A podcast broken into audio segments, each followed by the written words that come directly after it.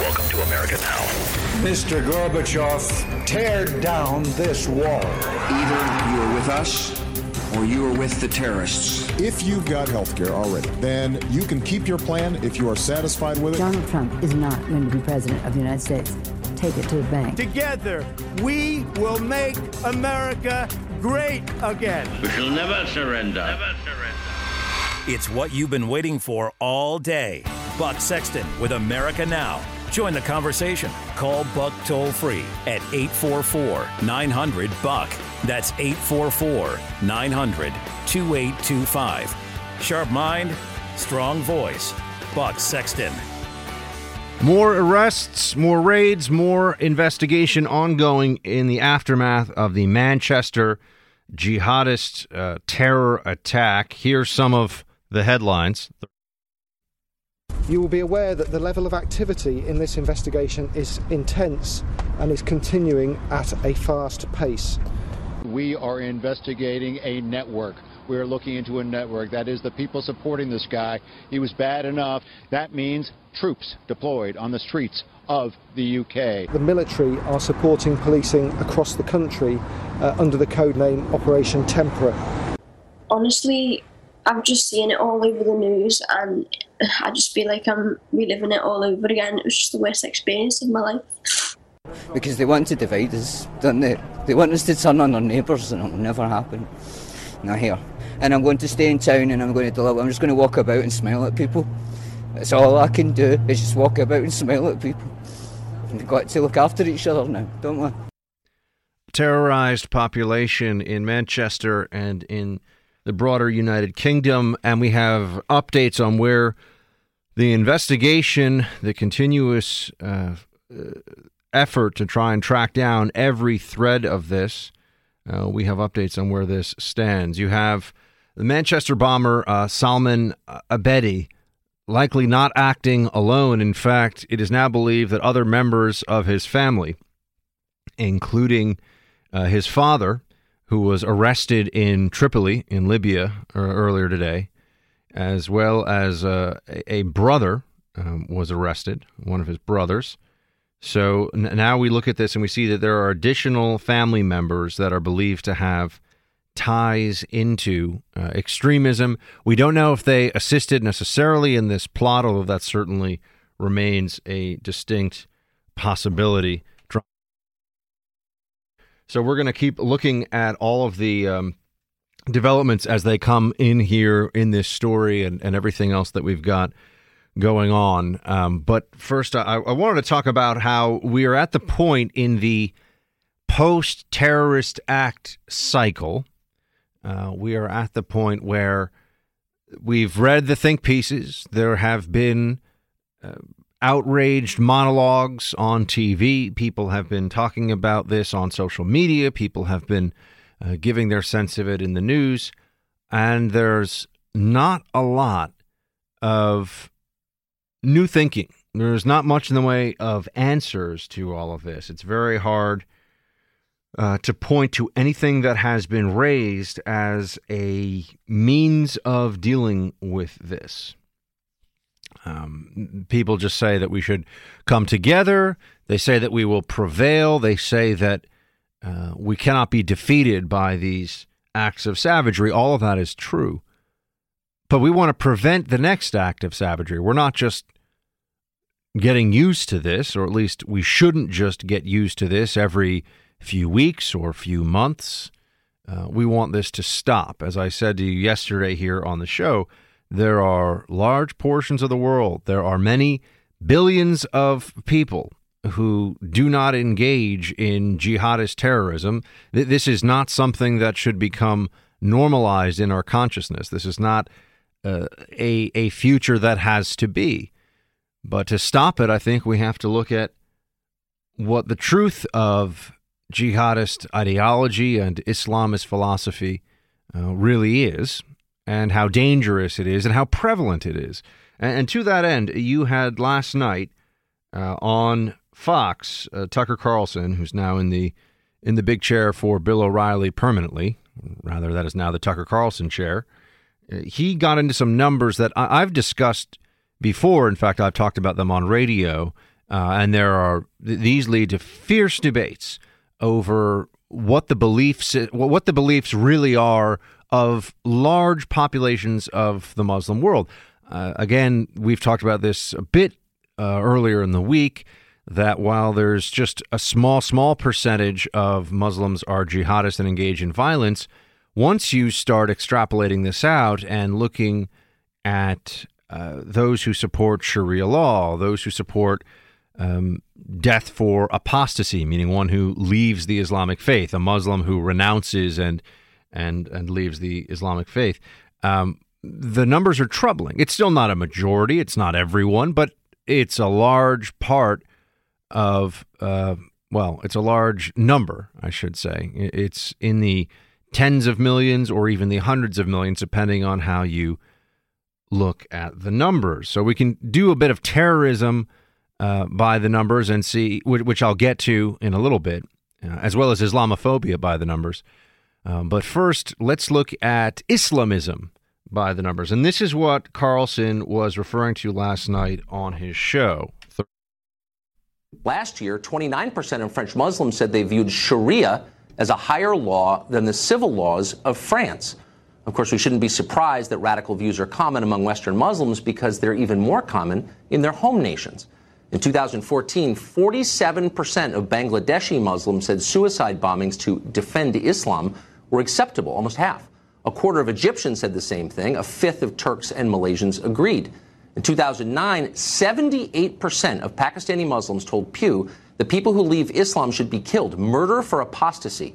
In Egypt, support for that was 86%, Afghanistan 79, Bangladesh 44, Iraq 42%. Well, these are not little places, obscure theocracies in remote regions. They're some of the biggest countries in the Muslim world, and more to the point, they've sent millions of immigrants to the West. We could go on like this for the whole show. There's an awful lot of research on the subject. And all the numbers tell the same story. Why are they being ignored? Now, our leaders like to boast they believe in science, that they let data and hard evidence drive their policies. They are lying, and never more obviously than in this case. By the way, they don't want to see the numbers, they actively suppress. Tucker jumps one step here that I think is very important. What's the story? We have a lot of numbers, we have a lot of data. What's the story that we should take from it? Um, I I think that's what no one is willing to say. Sure, you can cite Pew data or other polling, and everybody will begin to come to some conclusions about that. But what's the overall conclusion we should come to? Uh, why is it that even in parts of the world that are geographically rich uh, in terms of resources, or why is it that uh, the Muslim world lags so far behind? much of the rest of the world. Um, not just the Judeo Christian world of Europe and America, but uh, you, you, compare the Islamic world to uh, Buddhist majority countries, you compare it uh, to the Far East, you compare it to an, any number of places, um, and you see a distinct pattern. And the pattern is an overwhelming disparity of what we would call regressive behavior um, or regressive attitudes.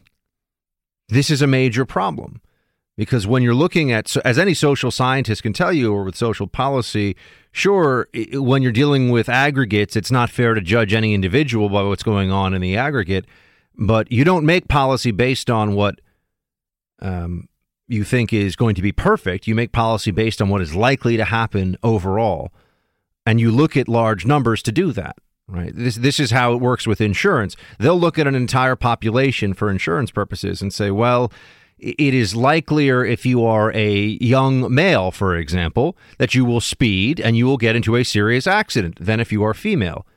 That's not to say that young males are all going to do that i've only gotten one speeding ticket in my life um, but and that was so it was while i was a young male in college but we still see that there are policies that can be made based on that.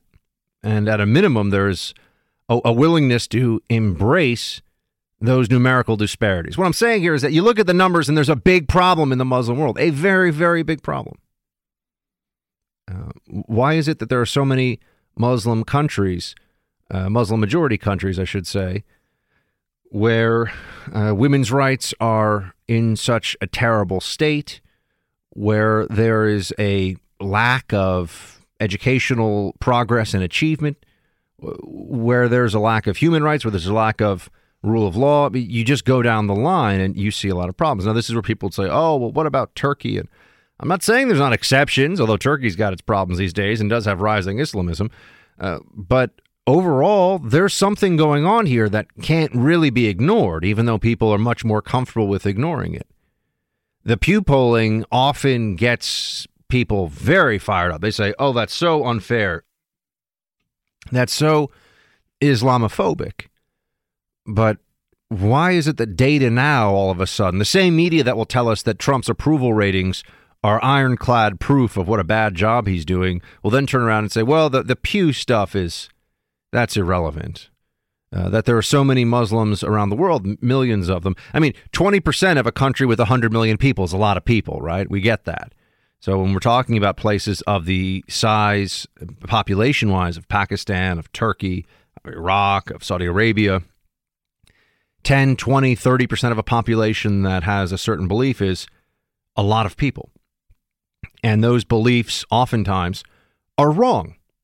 And that's really what Tucker didn't say. And that's what people don't want to say that there are a lot of beliefs that are widespread in the Islamic world that are just wrong. They're not different, they're not their way of doing things. They are either incorrect or immoral. That doesn't mean that everybody holds them. It doesn't mean that everyone who's a Muslim thinks this or holds these beliefs, but it is widespread. It is commonplace. And we have to be willing to say that it is wrong. And part of also saying that something is wrong is being, being willing to say that something else is better. So, for example, we can take it country by country if we want.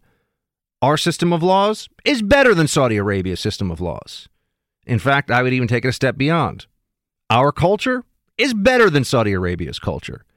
We could do this with any number of countries in the Muslim world. This might be seen by some as uh, in, sort of intellectual imperialism or racism or xenophobia or any number of other uh, facile objections from supposed intellectuals who are just cowards, just lazy cowards. That's unfortunately far too common within our own academic and intelligentsia class in this country. But that's really where it starts, isn't it? We look at the data, we can talk more about the data, but until we're willing to say this idea of death for apostasy is wrong, the notion that the Quran provides laws that are better than the laws that are voted upon by human beings based in individual dignity and universal human rights, that's wrong. If we don't say that, then are we even engaging in an ideological fight? No, we're just sitting around waiting for the next attack, aren't we? That was the missing piece for me in that uh, monologue last night, and it's it's important to look at the numbers, and I appreciate that Tucker and others are doing that. But it's also important and willing to say that there's not just a problem. What is the problem? The problem is that we don't want to tell people that in some cases, with some specifics, we have better ideas than they do. Not necessarily not talking about belief per se, but actual ideas. Better culture too in some ways. I'm not, I'm not comparing food, I'm comparing culture that includes politics and law and modes of conduct in everyday life. All right, I've got to hit a break here. We'll be right back to you.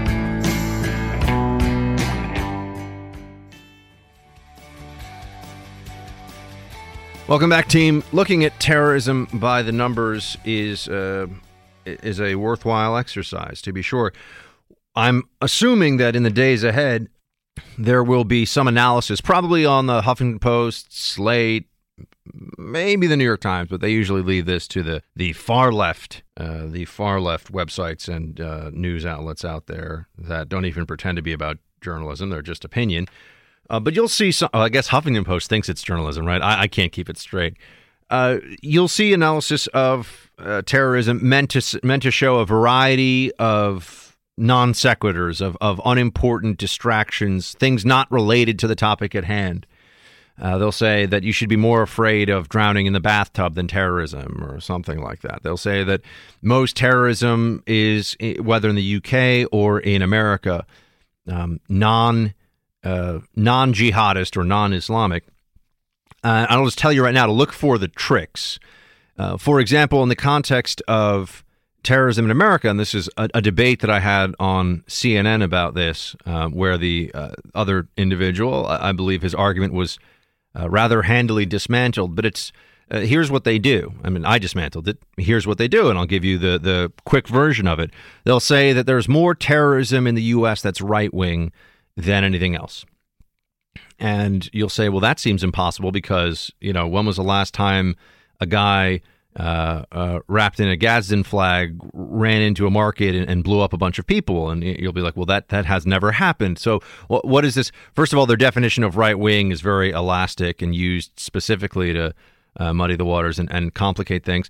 Uh, but even beyond that, they include hate crimes under the, defi- the broad definition of t- acts of terror or terrorism in this country including nonviolent property hate crimes. So, lighting an SUV on fire because you're an eco terrorist is terrorism in the same way that the Pulse nightclub massacre is terrorism. Well, of course, this is making a, a, a preposterous uh, comparison and, and making things. Each one of those counts as one, don't you see, in the way that they tally the data. Uh, but they also don't. So, so that's one thing. They expand what terrorism is so that it's almost meaningless. And then beyond that, they won't account for the percentage, the proportion of the U.S. population that is Muslim, which is about 1%. It's roughly 3 million people. Uh, they won't account for the fact that they, so even if there's only 20% of U.S. terrorist incidents involve jihadist or Muslim extremist terrorism, well, that's 20x the, their share of the population, right? So that's a disproportionate share that um, would be uh, Islamic extremism as a factor of the overall population. But then once you control for lethality in this discussion, once you look at uh, people dying because of terrorism, uh, then you have not only a disproportionate share of overall terrorist acts are, are perpetrated by extremist um, Muslims, but a, a vast majority when you include 9 11 of lethal terrorist incidents in the last 30 years um, are the result of Islamic extremism. Uh, and that's that's just a, a, an obvious argument that anybody who spent time looking at the subject matter trying to find the truth, they would come to that conclusion. But on the other side, they're not trying to come to a conclusion about the truth. As I said before, the same way that they won't make proclamations like the way that women are treated in the Muslim world is a problem. Doesn't mean in some places it's not okay and in other places it's terrible. Of course, that's the case. Some places it's a little better, some places a little worse, some places it's absolutely reprehensible, other places it's, you know, not so bad. Um, but they don't want to say that. They view that as cultural imperialism, or they, they think that this is uh, the ugly Americanism on display that we should all be working hard to not fall into. Um, but if we won't make basic statements of truth, well, then clearly we're not trying to find the truth either, right? If if we can look at something and know that there's a problem in the Muslim world, there are many problems, big problems. This is, and I, I know this is where they'll turn around and say to us, well, there are problems in the Christian, Judeo-Christian world as well, in Europe and America, and well, yeah, but it's a question of scale, isn't it? This is the, the, way journalists will talk about this at the New York Times, Washington Post, and other places. The way they will discuss Islam, or the the arguing, uh, the tactics of argument that they will use, remind me of when uh, Ahmadinejad came to Columbia University here in New York City, and anytime he was asked a question about you know repression or terrorism or uh, what about um, gay rights in your country, his response was something about how, well, America does bad stuff too. I mean, one of the worst and most dishonest whataboutisms you'll ever see will happen in media when we try to have a discussion about why does the Muslim world have so many problems? Why are there so many terrible, despotic, dysfunctional, violent countries? And why are they incubating cultures that are so disastrous not just for those countries but for the rest of the world when that is exported to them? When you try to have that discussion you'll see all kinds of whataboutism you know? Well look at the treatment of women in the muslim world. Oh do you know that women in america only make 78 cents on the dollar or whatever it is? It's a lie so it doesn't really matter but that is one of the worst whataboutisms. All right i'm going to hit a quick break here team. We'll get more of this terror by the numbers on the flip side Welcome back to the Freedom Hut on an island of liberty where you're the party and it's full of fellow patriots. Buck Sexton kicks it off. Although it's still early in the investigation, we know enough to say that this was an act of terror and an act of hate. So many young, beautiful, innocent people living and enjoying their lives murdered by evil losers in life. We are still learning all the facts. This is an open investigation. We've reached no definitive judgment on the precise motivations of the killer. I won't call them monsters because they would like that term. They would think that's a great name. I've directed that we must spare no effort to determine what, if any, inspiration or association this killer may have had with terrorist groups. What is clear is that he was a person filled with hatred. I will call them from now on losers because that's what they are. They're losers. There you have the reactions we'll have of two different commanders in chief, uh, President Obama at the time after the Pulse nightclub shooting in Orlando, and President Trump reacting to the Manchester bombing. A lot of focus on the the terminology and the tone after these these incidents, uh, especially in the era of Trump. We shouldn't be surprised, I suppose, that there are so many folks who are more worried about the words that Trump uses than they are, it seems, about defining and confronting uh, this enemy on the battlefield of ideas as well as on the battlefield, whether it's in Iraq, Syria, or on the domestic battlefields against counterterrorism in Europe and here at home in America. Uh, hatred of Trump, it seems, for many on the left, eclipses hatred of the jihadists. As crazy as that sounds, uh, it is, if you read enough articles and spend enough time uh, with the ideology of the progressive left, you'll see that it's true. But I want to get back into the, the numbers for a moment here. Um, back in 2015, there was an analysis done um, by the or sorry, it's the State Department's annual county uh, country reports on terrorism. So uh, I've I remember this one because it was stark. Um, you see that there were uh, 28,000 plus people killed in terrorist attacks in 2015, and uh, they were primary. There were five countries where almost half of the terrorist acts took place: Iraq, Afghanistan, Pakistan, India, and Nigeria. Um, what do all of those countries have in common?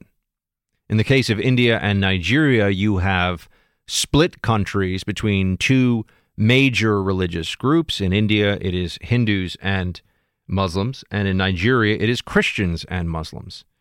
Um, but 74% of all deaths in that year in 2015 took place, deaths from terrorism, terrorist attacks, took place in five countries Iraq, Afghanistan, Pakistan, Nigeria, and Syria these are places where, of course, there are jihadist groups that are active, and there's a whole big rest of the world out there, billions of people, not a lot of terrorism going on. Terrorism on a global scale is concentrated in major Muslim countries. It's just just the way that it is, and the way that it's been for a while. Um, but when we look at, so that's, I think it's important to put those numbers into uh, context. Uh, and as I said to you, one of the other tricks you'll see in this country when they're discussing jihadist terrorism and trying to minimize it, there's an enormous effort um, that you'll see from the Democrat Party and, and others to minimize the effects of jihadist terrorism in America. And one of the worst tricks you'll see is that they will c- cut 9 11 out. They'll, they'll say, well, post 9 11, here's what we found. As if you could have an accurate uh, assessment of what led to U.S. involvement in the Second World War w- without that whole Pearl Harbor thing. I mean, it's it's shocking. I was I was on CNN once talking about this, and I couldn't believe it. And another thing they'll say is, well, and this goes into the non sequitur or whataboutism or even just the distraction debate by distraction category. They'll say, look at how many people die as a result of guns each year in the country, as though uh, criminality spread throughout the whole country, a lot of involving street level drug crime, by the way, uh, is a similar issue to be tackled in the same way as an ide- an ideology that seeks to destroy every aspect of our way of life, and if it could, would get a nuclear weapon and detonate it in a U.S. city, as we know back from the Bin Laden era, and it continues to this day. If the leadership of ISIS could nuke a, nuke a U.S. city, they would do it, and there have been efforts in the past to try and procure such materials, whether chemical, biological, or nuclear, by these groups. Uh, there have been efforts that show that this is this is a long term goal that they have. So yes, uh, a, a, drug dealer on a street corner who shoots somebody is a criminal and should be punished. But unless I'm missing something, we have no we have no reason to believe that a a drug dealer on a street is trying to destroy an entire U.S. city and kill millions of people.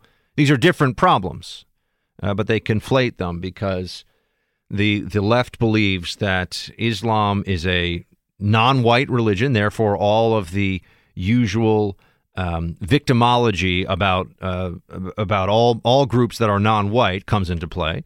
The left also believes that Islam is a useful counterbalance to Christianity because many progressive uh, the, the, the Democrat Party pretends to be Christian, but at its heart and soul is largely atheist, uh, atheist, secular, and uh, collectivist. So they also view Islam as a useful counterweight to uh, Christianity, which they uh, affiliate with the right in this country. So they take themselves, uh, they take up the the defense of Islam is where you'll find it mostly on the left. And now, when I say the defense of Islam, I don't mean the defense of individual Muslims. Individual Muslims deserve all the respect and support and uh, legal and social protections that all the rest of us do.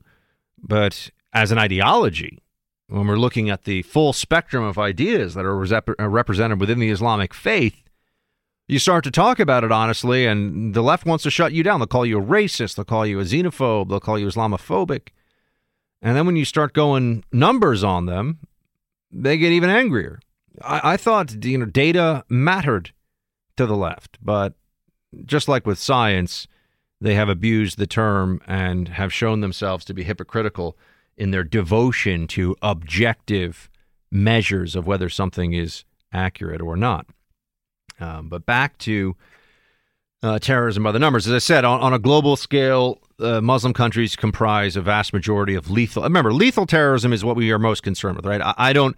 I don't really sit around and, and worry at night that someone's going to scrawl some mean graffiti somewhere. That, that that doesn't bother me the same way as someone trying to blow up a bus full of people going to work. Right? These are not. These should not be treated as on the same plane. The left does it because uh, it's a way of um, complicating and distorting the issue, but I don't do that. Okay. Um, here's the other thing you'll often run into any efforts to take a, a, position that would be looking more at the Muslim population as a possible source of extremism and terrorism is wrong and racist. Uh, this is something I came up against when I was at the NYPD Intelligence Division, and there were uh, all these different journalists who were trying to find evidence that we were uh, that we were uh, harassing Muslims, that we were doing things that were um, against civil liberties, and there were, there were many structures in place, legal structures in place, so that we could only pursue criminal investigations. Um, we were always doing our own version of uh, excising material that would come into our possession that wasn't related to uh, a criminal investigation. Um, but I can also tell you that there's some really sketchy stuff that's happened in mosques in New York City. Uh, a lot of it is a lot of it is public.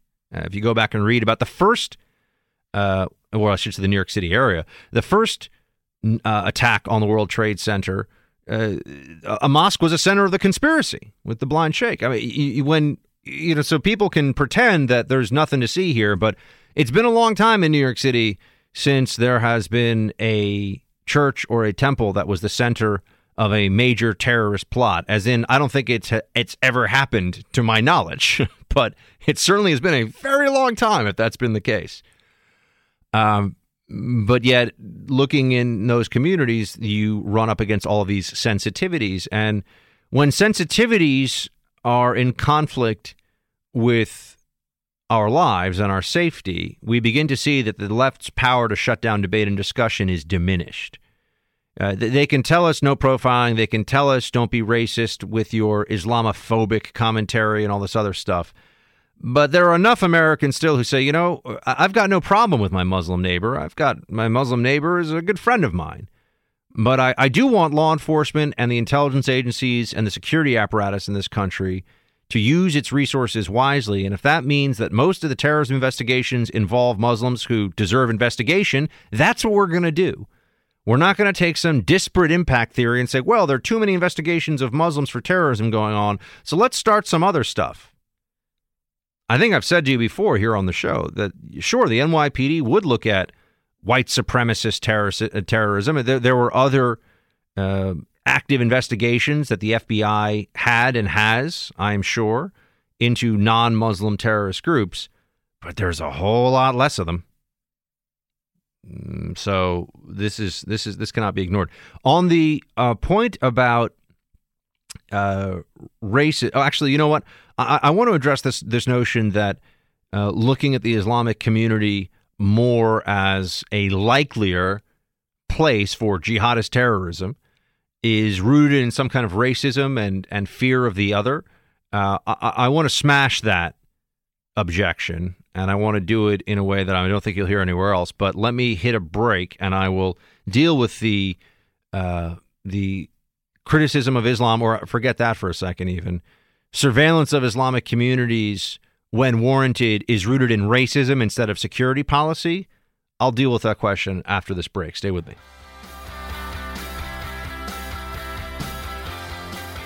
They will say that your efforts or your desire to uh, drill down into counterterrorism issues or to confront uh, terrorism and jihadism more directly. They'll say that it's rooted, they being the left, the Democrats, much of the media, much of the fancy, overpaid, oh, look at how great we are media.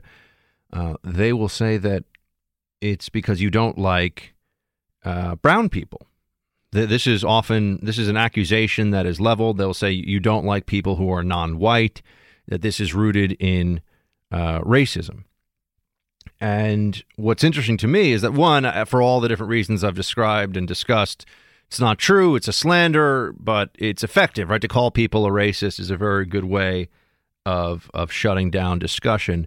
But if it were about just racism, if it were about objection to uh, brown people, I, I would want to know what do we do with some of the following information.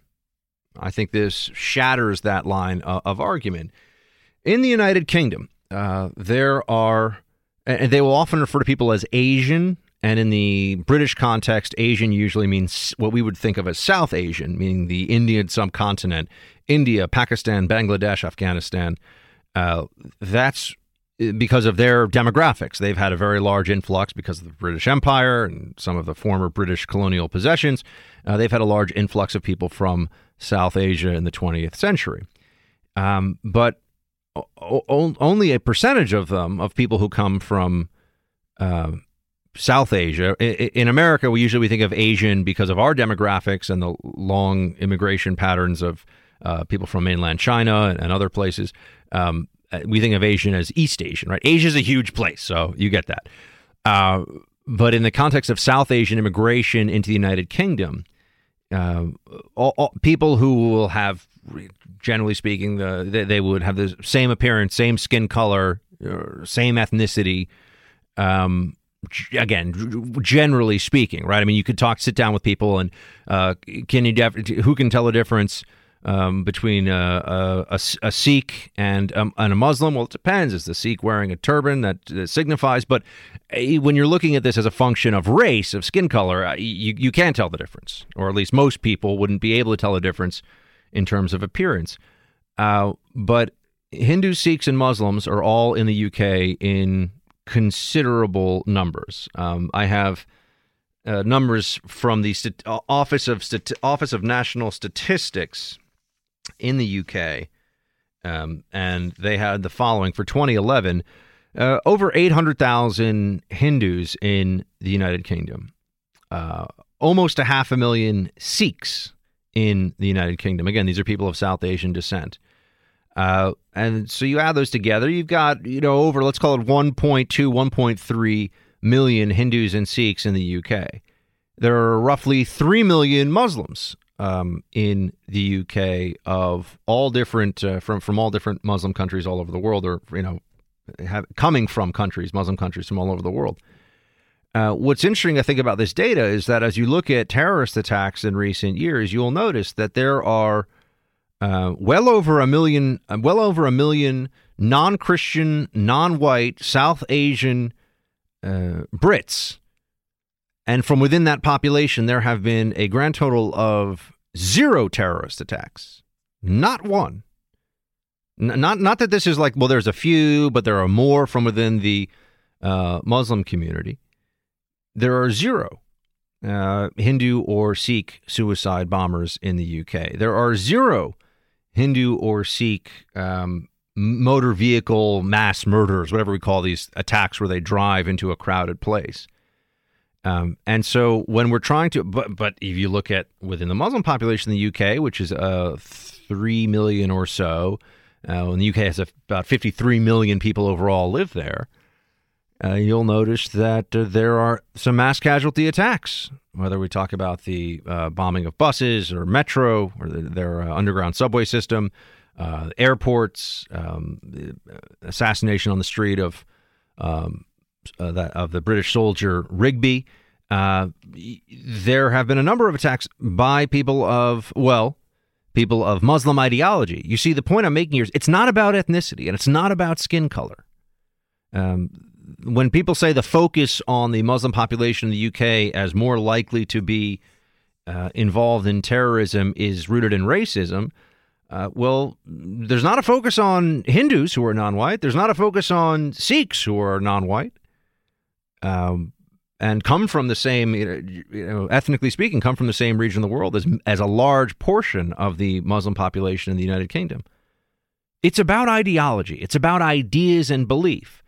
And while only a small subset of Muslims overall in the UK obviously have extremist views, and a much smaller subset even than that are jihadists, uh, you can exclude, based on the statistics, uh, over a million Hindus and Sikhs in the United Kingdom um, because it has yet to be a problem. So, if we're going to apply our resources in an intelligent fashion, we should look at the numbers. But the numbers also show us that counterterrorism efforts and a focus within the Muslim community is not rooted in racism, clearly. It's just rooted in a reality of what has been happening. And we'll hit a break. We'll be right back. Buck Sexton with America Now. We are gold. The Freedom Hut is fired up as Team Buck assembles shoulder to shoulder, shields high. Call in 844 900 Buck. That's 844 900 2825. Soft targets such as Manchester Arena are a symbol of the West's success. This is a piece, that's the title of a piece uh, by Michael Brendan Dougherty, who joins us now. He's a National Review senior writer. Michael, thank you so much for calling in. Thank you for having, for having me. I, I really enjoyed your piece, and uh, I wanted to share some of it with the audience. You write that the message of Salman Ab- uh, Abedi's attack on young girls at a pop concert is much more chilling, and it is one that is being delivered more frequently.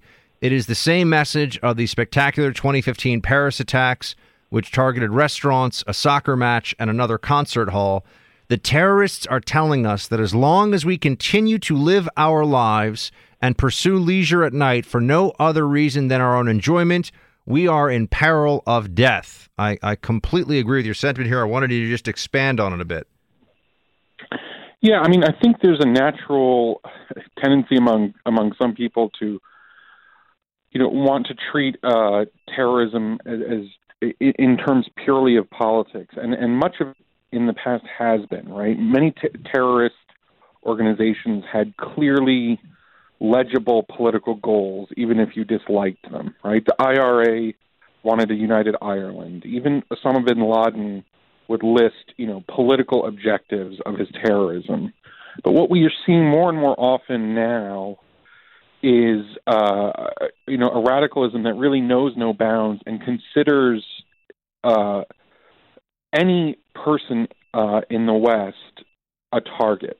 Um, any person who's not in, in total conformity in their lives to radical Islam and it's it's a truly chilling uh, phenomenon, and and I think it speaks to um, uh, it, it, it it helps to shock people out of this idea that there's just some foreign policy response or some kind of you know gesture of cultural respect or or uh, attempt at integration in Europe of Muslim immigrants that that will solve the problem of of radical Islamist terrorism. And um, I, I, think. Well, this uh, is I, I want as I was reading your piece, Michael. I thought to myself that it was. Uh, take it for a while. We, we would hear that they, they hate us from our freedom post 9-11. and then I, I think many on the left turn that into uh, a, a, term that they would sneer at. You know, oh yeah, they hate us for our freedom. No, they hate us because of of the Palestinian problem, or they hate us because of the air campaign in Syria, or they hate us because of the wars in Iraq and Afghanistan. They would always attach these other other issues to them.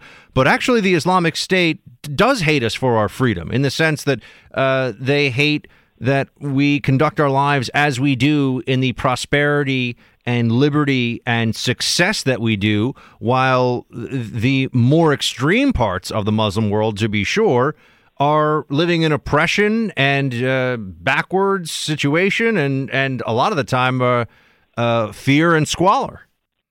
Right, and that's and that's and that's why, in a sense, Donald Trump, uh, you know, unconsciously or not, he landed on a, on a, on the correct word: evil losers.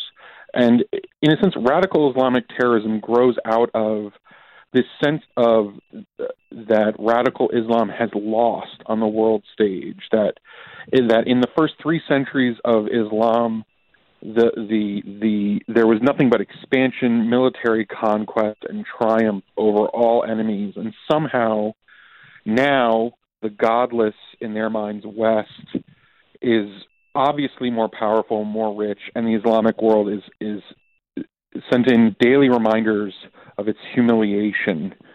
Um, you know, its despotic governments, the triumph of Western pop culture, um, you know, for good and ill, and and Islamic radical uh, Islamic terrorism is a response to that sense of being a loser, being history's loser, and there's nothing that offends a radical so much as other people engaging in behavior that's trivial or fun, you know, something that is just uh, done for its own sake.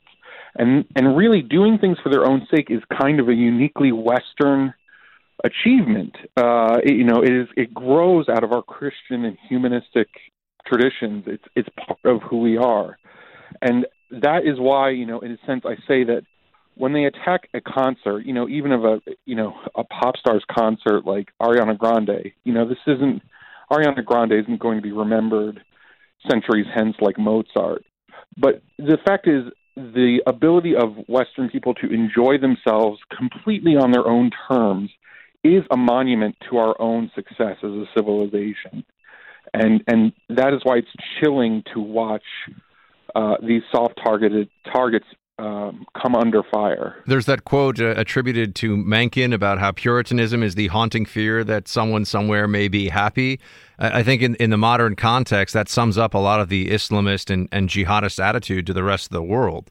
That there is a rage yeah. at freedom and joy and prosperity in, that that exists outside of the Muslim world for many, not just in the Muslim world, but who have come from that background and that ideology because they're told that Islam and this this is not just the Muslim Brotherhood, although it's it's a lot of uh, it's uh, infused all throughout their rhetoric that Islam is the solution to all things, that Islam is the only truth, it's always true, and it solves all problems. Well, clearly, it doesn't solve all problems. Right, and and, and in a sense, like the, the the the radical has to explain why is it that the the Islamic world is in the state that it's in, and the the answer that the Wahhabists and other radical Sunni sects have come up with is that somehow, uh, you know, Islam lost. It, it defected from the first three centuries of its life. It lost its fighting spirit. It lost its purity of will. And so these these um, you know that is why you know you have people saying well we have to start enslaving the enemy like you know Muhammad and others did in the first 3 centuries of Islam. We have to start you know putting the infidel to the sword like we did then. That will restore the strength of Islamic civilization.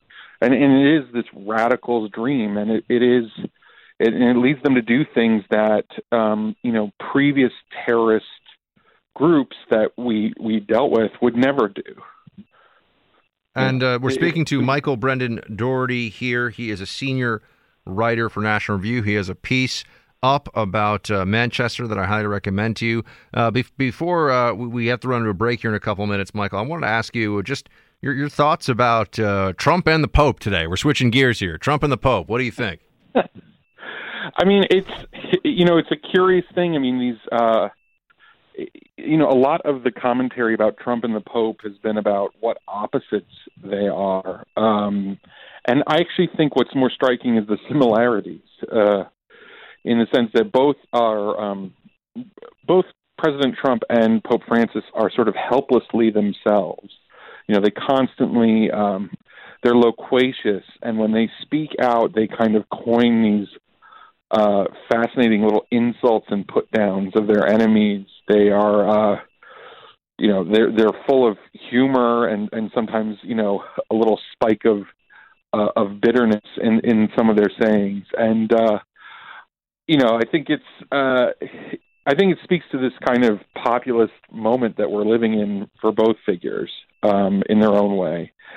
Um, you know, they they they shoot from the hip, and uh, so I, I don't think it's what what distinguishes them uh, is the most fascinating thing. I think I think uh, they're kind of an iconic duo in the in the moment. All right. Uh, well, Michael Brendan Dougherty is a senior writer at uh, National Review. Check out his latest at nationalreview.com. Michael, thank you so much for joining the program. First time, we appreciate it. Thank you so much. Been a pleasure. Uh, team, we are going to hit a break here, and we'll be right back. Stay with me. So, the mayor of uh, Minneapolis, Minnesota, Betsy Hodges, decided to give the state of the city. I didn't know that was a thing that, well, it's not done here in New York as far as I know, but I don't know, maybe it's done other places. So, instead of the state of the union, uh, or I guess the state of the state, this is the state of the city, gave that address from a mosque in Minneapolis. And she also had some words about President Trump, of course. Play it, please. Cities like Minneapolis and the people who live in them are squarely in Donald Trump's sights. His agendas of oppression and regression and suppression have no place in Minneapolis, and we are standing firm in our resistance to them. When Donald Trump comes after any part of our community, He'll find 419,000 Minneapolitans and me standing squarely in his way. That's the kind of wall I can support. Comes after anyone in our community.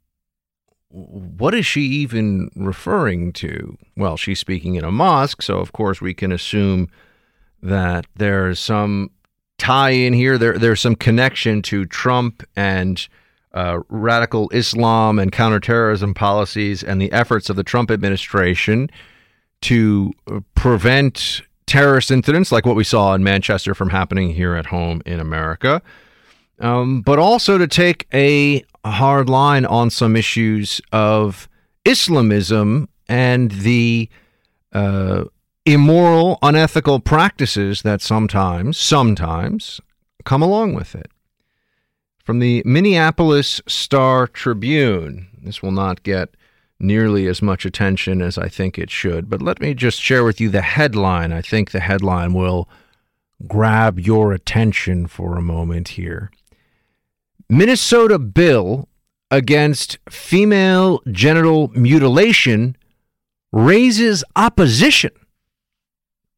So there is a bill that would impose uh, stiff penalties in Minnesota that is uh, being considered right now for the process known as the barbaric act known as FGM or female genital mutilation. And they are now considering a bill that would allow for prison terms of five to 20 years for those who subject their daughters to this process.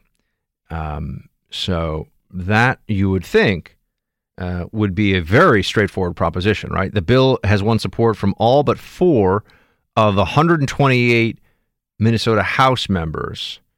Um, so, uh, as as a step back from this, by the way, it should be noted: why is Minnesota having to grapple with this problem? Why why is this an issue? Well, because FGM is a practice in Somalia. Um, it is a practice in uh, parts of uh, Muslim uh, Muslim sub-Saharan Africa, and it is also uh, even in parts of North Africa and Egypt. Um, but FGM has now been, in a sense, imported along with some members of the Somali immigrant community in Minnesota. And there was a case recently of somebody who uh, was in a, a, lot of, well, was prosecuted for this. Um, but there is pushback from the Somali community because that's really we're talking. There's a there's a substantial Somali community in uh, Minnesota. By the way, also that that has led to efforts in the past to join Shabab. You've had people, which is the Al Qaeda offshoot in Somalia. You have had uh, whole networks of individuals who have been who have tried to leave or have left Minnesota to go fight with Al Shabaab in Somalia. Um, but there's a uh, a pushback on this issue. There's concern, and they're saying that it's because um, they worry. Here, let me tell you what's said in this piece. The Council for, for Minnesotans of African Heritage uh, argue the legislation carries overly harsh punishment and unintended consequences, including the possibility that newcomers from countries where genital cutting is widespread uh, would not seek medical care and other services for their children. They call for a less punitive approach focused on educating parents. Um, there, so there are groups. Let me just be clear: there are organized groups in Minnesota who are opposed to a five to twenty year punishment for the mutil- the the general mutilation of young girls. Um, this is something that I would think would get a lot of national media attention. Of course, it will not. And now I, I'm going to assume here that they're not just uh, that we're that we're not talking about individuals who are okay with this practice at some level or think that there are versions of this practice that are not uh, not so reprehensible. Uh, although that's an argument that I've heard. Some will say that that it, and it, it, pardon me for using this language and the terminology. There's no way to talk about it though without using the words. Um, but genital cutting can be. There are variations on this practice. Um, and therefore, you know, you you, you can't just use a, a, such a broad brush. I have even heard the argument made that well, uh, male circumcision is fine in this country and is considered a, uh, a, a well as a religious practice, but it's also just done in, in a lot of hospitals. Um, it is chosen done for reasons that are actually sanitary reasons. Uh, that's okay. Why isn't female circumcision, which is what they've tried? They've tried to call it that as well. Um, they've they've begun. There, there's a debate over the very terminology of this. Why isn't that considered okay? What they do in this process is uh, maim the female uh, female genitalia such that there will be um, lifelong complications, lifelong pain, uh, pain during sex, pain uh, just in general, chronic pain, as well as uh, in, uh, very real risks of infection and all kinds of complications that do not exist for the well established and longstanding practice of, of male circumcision. So efforts to try and compare the two are, are, are wildly disingenuous, but that's been done. I've heard uh, Islam apologists uh, talk about is, Islam apologists try to say, well, how, how different are these practices really from each other? And the answer is they are quite different. Um, but here you also you have a group of people that are coming together in Minnesota and are opposed to the harshness of this punishment for FGM for female genital mutilation, which can include up to a process of, of really re- removing the female uh, sex organ in its entirety. Um, and uh, this is done, well, uh, it, it's so brutal and barbaric and insane that it's hard to even think of oh, why it is done. It's done so that women do not receive any sexual pleasure, and uh, it's a it's a form of very clear subjugation of females, and to let them know that they are there for the for the enjoyment of males and for procreation, and that is it. Um, this is a, a, among the most horrific things that one can think of. I mean, you can put this in the same category of depravity and evil with, you know, throwing acid in someone's face and completely disfiguring them for life, which also happens, by the way, in the Muslim world more frequently than it does anywhere else. Um, but that there's any open effort to push back on this and say that the penalties are too harsh. And we need to educate people about this. What does this say about some of the immigrant population that we are addressing here. Uh, they, they really need to. So they're they're concerned that people will come to America and be like, yeah, well, we're just going to do FGM because that's the way it was done back home.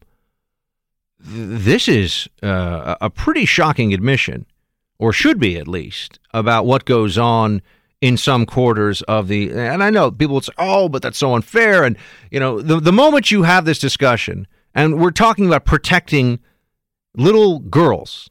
We're talking about protecting young, prepubescent females here from a horrific practice. And you, you bring this up and you, you, you want to do the right thing, and they're trying to establish laws for this. And yet there are some who are more concerned with, uh, with diversity and multiculturalism and bowing at that altar than they are about protecting young girls from this process, which, by the way, they can die from as well. Um, so legislation, and people will say, "But Buck, it's so rare, and this is this is a uh, this is stigmatizing to the Somali community." I say, okay, if it's so rare, if it's not, why not have really strict penalties for this?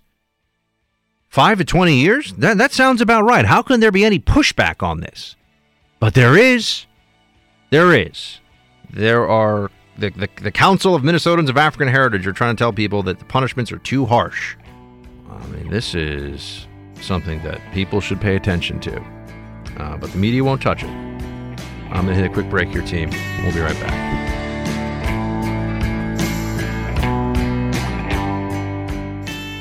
Welcome back, team. Stunning uh, report has come out that says that over 700 thousand foreigners overstayed their visas in 2016. 700,000. That's from the Department of Homeland Security. Uh, well, if we're going to talk about securing borders and immigration security, clearly we've got to look at what do we do about almost 700,000 people who are not supposed to be in the country, who are in the country from the last year alone, who came in via a legal process. What do we do about this? What policies should be in place? We're joined by Jessica Vaughan. She's Director of Policy Studies at the Center for Immigration Studies. Jessica, thank you for calling. Glad to be with you.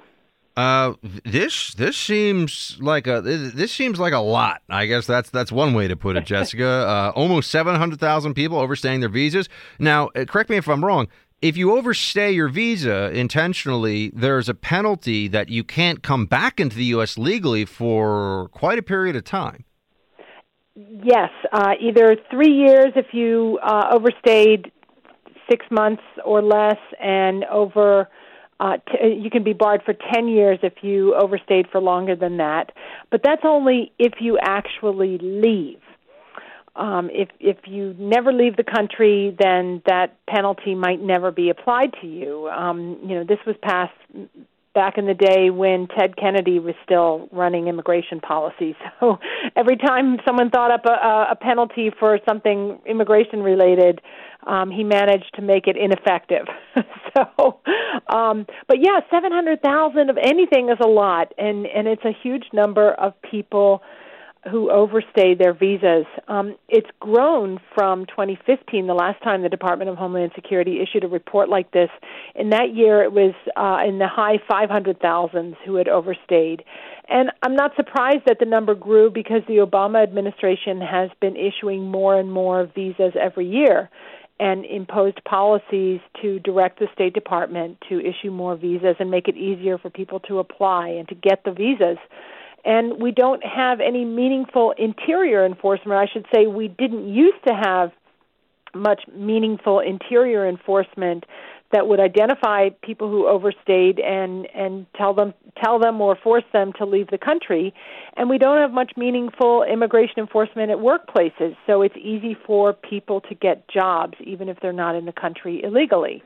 So for all those reasons the the number of overstays has grown to, grown to a huge number uh, and especially from certain countries particularly African countries the rates are in the double digits and this year, for the first time, the Department of Homeland Security looked at how many student visas are being overstayed, and they found that people who come in on a student visa are about four times more likely to overstay than the other categories. Now, the people who are overstaying, uh, I'm assuming that they know because they had to go through, they went through the legal process to get the visa uh, initially. I'm assuming they're aware that there is a time limit for their visa here and have made the uh, the knowing decision, the the active decision to uh, violate their their visa's length of stay, which then brings us to well, do they just plan on staying forever? Because why else would you overstay your visa? That's right, and they know full well. Most of them applied for the visa with the intent of overstaying, although it's you know certainly some of them may have changed their mind once they got here. But I think they're really in the minority. I, I used to be a consular officer um, adjudicating these visa applications, and I you know I heard uh, lots and lots of excuses and stories. I think I've heard them all. You know, um people saying, "Oh gosh, I didn't realize the visa expired," or, "You know, I'm always thought I was coming home, but you know what happened was my sister had a baby and she needed help with it," or I found out about this, you know, job opportunity and I thought, you know, I would just stay for a month and it turned into 3 years. You know, you hear that stuff all the time. But um you know, the problem is is that we're giving too many people the opportunity to overstay. Well, Jessica, but I, I really want to ask: we're we're told.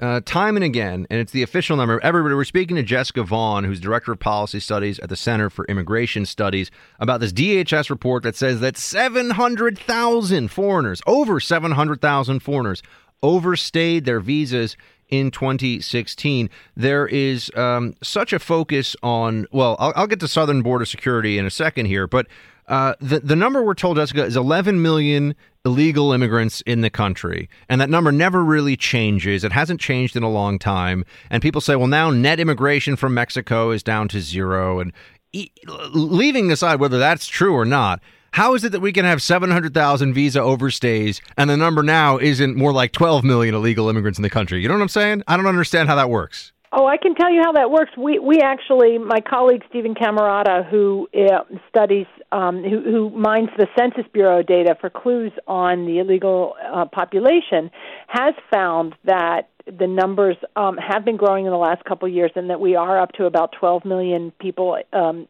settled in the country illegally. The reason these other studies don't show that is because they don't go past 2014, which is when the numbers started going up again. Um, in large part because of not only overstays, but the surge of uh, people coming over the southwest border um, sometimes seeking asylum, sometimes you know people from Central America.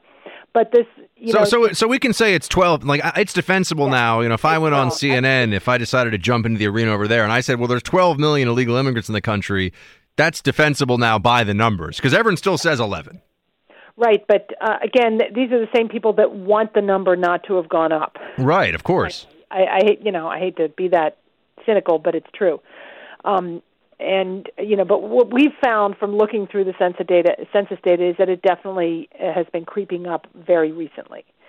So, and it's it's no surprise because we've been issuing more visas, more people have been overstaying. The Obama administration policies toward enforcement were very lenient. They sort of sent the the undertone was if you make it here to the United States and you don't get convicted of a very serious crime, nothing's going to happen to you. So who wouldn't come under those circumstances? Right. So okay. So the number is not what we've been told that it is, which I've I've known for a while, but it's good to hear from somebody who's crunching the numbers that that is true. Um, we focus on a wall, or at least the debate, the discussion in this country focuses on the wall and security at our southern border. But if we have uh, 700,000 plus visa overstays a year, it would seem to me that's a much. Th- There are many more people who are in the country illegally through that process than, based on what we know, came across the southern border last year. Um, I, I- it may be more now. It's it's always been estimated at about forty percent um, that visa overstayers make up about forty percent of the total illegal population. I think it could be more like half by now because of the growth in the number of overstays. But I mean, how many illegals came across the border last year in 2016? Do we know? Um, we never know because you don't know which ones got away. We estimate that it's somewhere around 500,000, 550,000, but but there's no way to know who you didn't catch. And that's why we actually uh, in our studies use the Census Bureau data. You'd be surprised, you know, how many people here illegally fill out a census. but but again, Jessica, and we're speaking to Jessica Vaughan at Center for Immigration Studies policy director. I'm not trying to be obtuse here, but I, I I am I am always very curious about this. For so for years now, you're telling me that it's like roughly half a million illegal crossings a year at the border, and it's you know five, six, seven hundred thousand visa overstays a year. I mean, there's no way that the number isn't is, isn't considerably higher, not just than the 11 million, but I'm starting to think. I mean, there, there's no way this isn't going up by a half million people a year for years. Or, or, or what am I missing? There, is there a big outflow I'm not taking into account? There is an outflow. For one thing, some people get deported, and sometimes the people who are being deported have families and they go with them, even if they weren't actually a target for deportation themselves.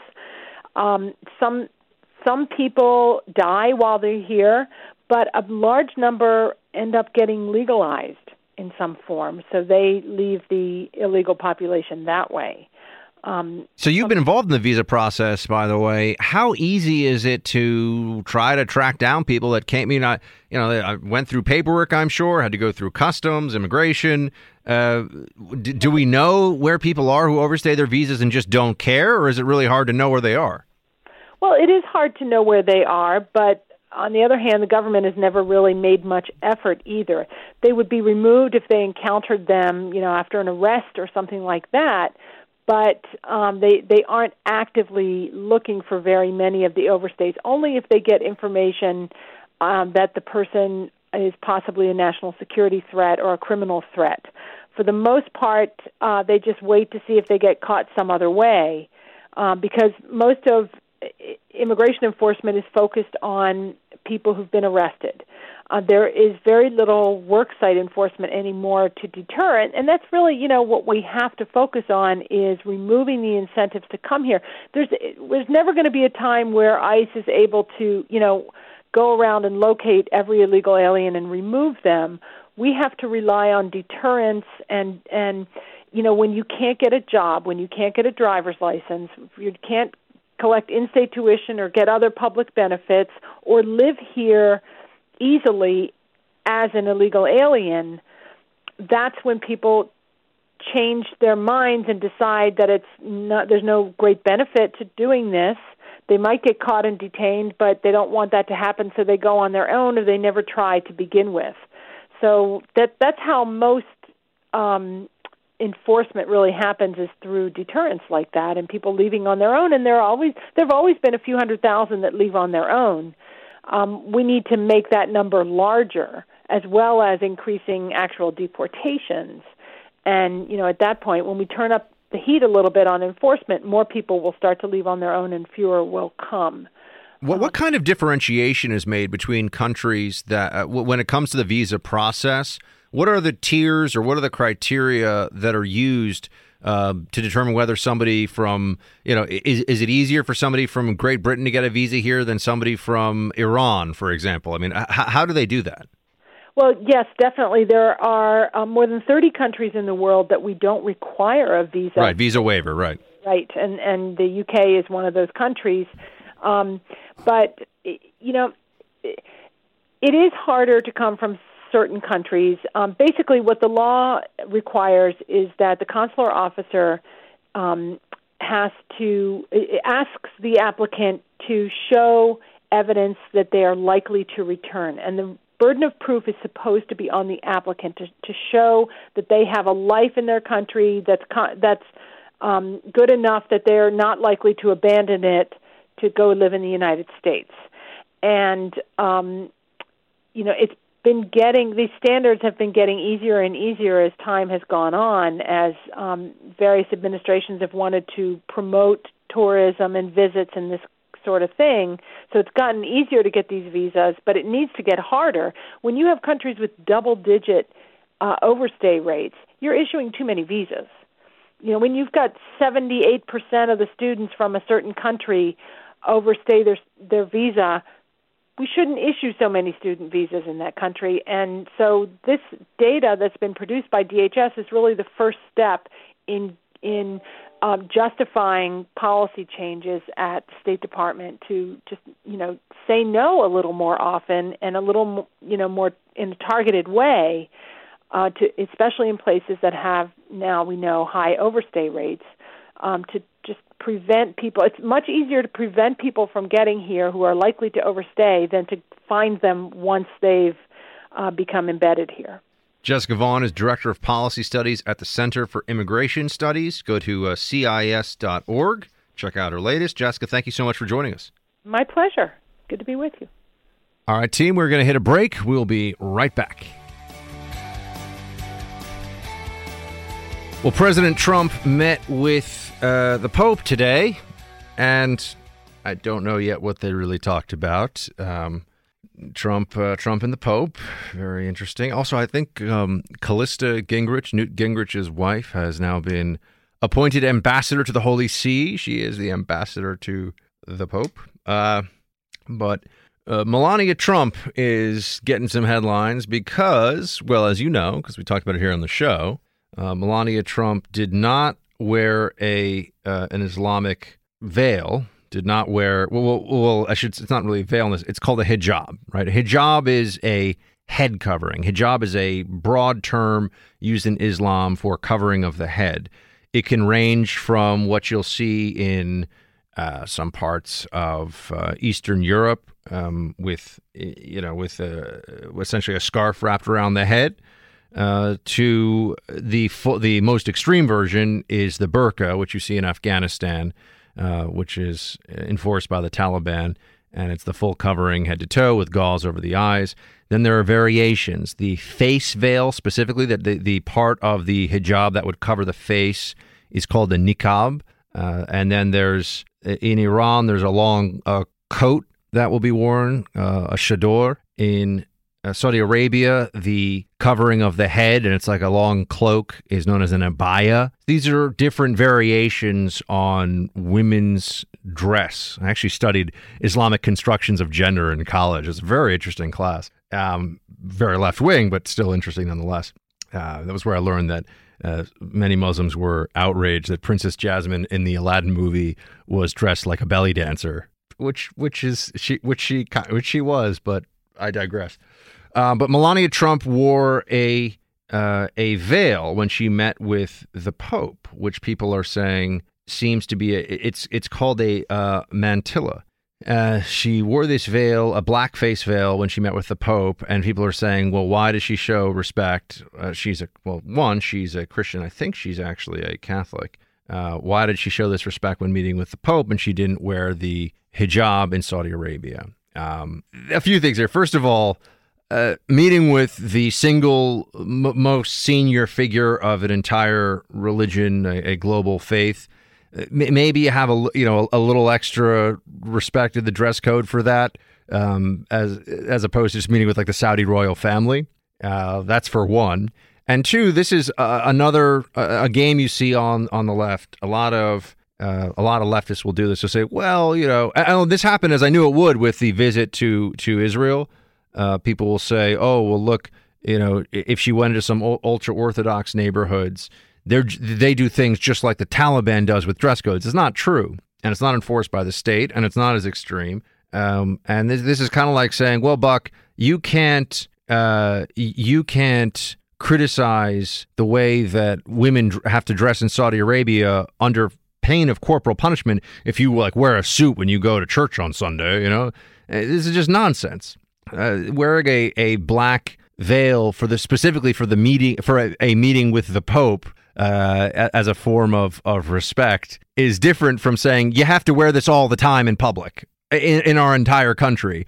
And oh, it covers your whole body and we can't see your face. Not that there's a little, a little uh, uh, sort of light uh, veil that you can see right through anyway, uh, worn as some kind of a tradition. You know, this is the left does this too. With um, you know, they'll say that you know wearing a, a wearing a yarmulke, wearing a burqa, it's all the same. No, it's not the same. The more extreme versions of Islamic dress code are oppressive and they're meant to demean women and they're not okay. But I just think it's interesting that, the, you know, of course, Melania meets with the Pope, wears a veil. Oh, she wore a veil for the Pope, but not a veil for the Saudi royal family? Yeah, Saudi royal family. All right. Anyway, we'll hit a break. We'll be right back. The Freedom Hut rocks online too. You can hang out with Team Buck anytime. Plus, get Buck's latest news and analysis. Go to bucksexton.com. That's bucksexton.com. Are you not entertained? The Buck is back. Welcome to uh, hour three here, team. Great to have you with me as always. Thank you so much for joining in the Freedom Hut. Fantastic piece uh, by Victor Davis Hanson in National Review today. Um, it's regime change by any other name. Um, I, I, want I want to read some of this to you, um, and it, it's it's really powerful stuff. All right, here here's this is VDH Victor Davis Hanson himself. Uh, election machines in three states were not hacked to give Donald Trump the election. There was never a serious post election movement of electors to defy their constitutional duties and vote for Hillary Clinton. Nor, once Trump was elected, did transgendered people begin killing themselves in alarming numbers. Nor were there mass resignations at the State Department upon his inauguration. Nor did Donald Trump seek an order to ban all Muslims from entering the U.S. Uh, instead, he temporarily sought a suspension in visas for everyone, regardless of religion, from seven Middle Eastern states that the Obama administration had earlier identified as incapable of properly vetting, vetting uh, travelers to the U.S. The First Lady did not work for an elite escort or prostitute service. She never uh, said that she and young Barron Trump would not be moving to the White House. Barron does not have autism. Trump's father never ran racist ads as a supposed candidate in a purported political campaign. Kellyanne Conway denies that in a private conversation between segments on MSNBC, she privately remarked to hosts that she had to take a shower after working for Trump. Donald Trump never suggested to the Mexican president that the U.S. was going to invade Mexico, nor did Trump plan to mobilize the National Guard to send back illegal aliens. Trump did not remove a Martin Luther King bust from the White House. His deputy attorney general did not threaten to resign over the Comey firing. Yet all that is what daily we hear and read. Um, uh, it, it's so, and, and, then he goes on. Uh, fake news crowds out real news. Uh, and then he talks about all the issues that this is VDH that we are not talking about. But let me just start with his uh, very worthwhile recitation of all of the lies that are out there right now, um, or all the lies that were out there over the course of this uh, over the course of this campaign, and and also early on in the Trump presidency. Uh, the media's hatred for this president is indeed pathological. Uh, it it has reached a level of mass psychosis. It is abnormal. Um, there's something very very wrong with them, um, and this is why his title, uh, Regime Change by Any Other Name, I think is so important because to understand what is motivating the daily news cycle right now, uh, one has to first start with the proposition that the purpose of the media is not to give us facts and tell us what is going on in any given day in this country. The media has taken its purpose since Trump's election to be the removal of Donald Trump from office. Now, that doesn't mean that the New York Times no longer runs uh, stories about the, the, the latest in uh, you know, Chilean, Fijian cuisine in the East Village of New York or something, right? That, that doesn't mean that every story is about that. But it does tell us that there's an overarching mission that supersedes everything else. And that mission is to have Donald Trump removed from office, either via impeachment in the House and removal in the Senate, or through a criminal proceeding, which would also, of course, precipitate that earlier, uh, the, the, the first issue or the first process, or in Article 25, he's not fit for office, or, and I think this is the most likely, I think that there is a, a widespread belief among the biggest media outlets right now that if they can just make it hostile enough in D.C. for the president, if they can ensure an environment where the president's daughter can't go take an aerobics class without people uh, wanting to lecture her or hiss at her or be nasty to her, if they can ensure that uh, Trump's people are enmeshed in an endless investigation, which is what this whole special counsel thing is very quickly going to become, where you have faces that are white with anxiety, that are um, ghostly in appearance because they've got to go in and face some, you know, FBI inquiry. Uh, they've got to sit down, and people say, "Oh, they must be guilty." No, you don't. You don't ever want to be in a process uh, whereby you can be prosecuted for your statements, even if they're not intended to cover up any crime, even if they're not related to any crime, and even if there was no intent to obstruct or throw off investigators. Um, it's it's a hazardous situation to be in, um, and anyone who has been through an investigation or has had to sit down with federal investigators uh, as I have in the past. And I can tell you it's not fun. Um, it is very stressful. But back to the environment that the media is trying to create here. If they can just make it uncomfortable enough for all of Trump's people, and if they can uh, stymie Trump's agenda, if they can slow down the draining of the swamp, or if they can make sure that he doesn't fulfill promises that he would like to, but he's unable to for whatever reason, with the Congress all, of course, c- concerned about their future electoral prospects. Maybe they can make it so horrible and nasty. Maybe the swamp will be so steamy and smelly and gross in D.C., which is really just a description of what D.C. is actually like in the summertime, by the way. Um, but they can drive him out. He'll quit. He'll be done. Now, I don't think that's ever going to happen. I think that there is uh, a part of Donald Trump that would just never and it is it is related to his ego. It is related to his sense of self. But I do believe that there's a part of Donald Trump that would never uh, concede defeat in, in that way, and that he would resign. But these are all the different options that are being pursued right now. Um, you have CNN and MSNBC have set themselves up, uh, have set themselves up as uh, the resistance. They are now openly, well, MSNBC is open, but CNN still pretends that it's not. Although I, I have to note that there are so many CNN journalists that I see who are uh, on social media, on Twitter in particular, openly hostile to the president and mock the president and cannot produce a single similar tweet, a single similar public utterance of hostility or mockery of the previous president, and yet they pretend they they tell us all that there's no um, political agenda at work over there uh, on any of these cable networks that are so uh, filled with hatred against Trump. You see, this is by the way one of the reasons, and I always have to explain this to my liberal friends, of which I have many. They say, well, you don't feel this way. You don't take Fox News to task for being supportive of Trump.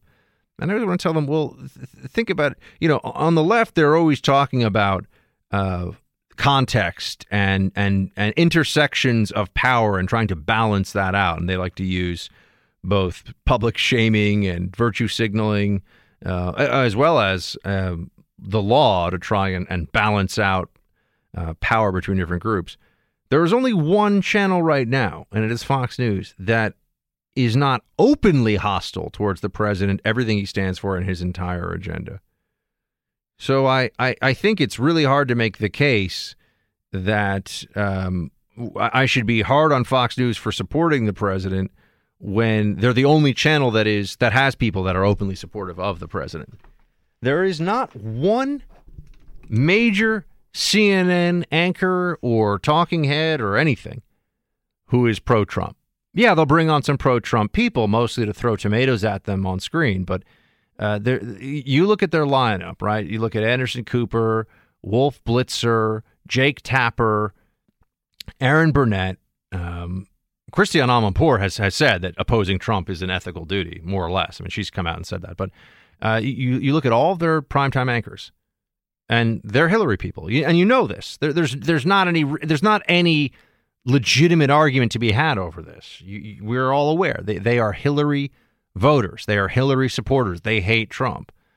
To tell me that that doesn't factor into the meetings that they have with their staffs before they go on, on their shows at night is just, just laughable. It's a joke. It's preposterous.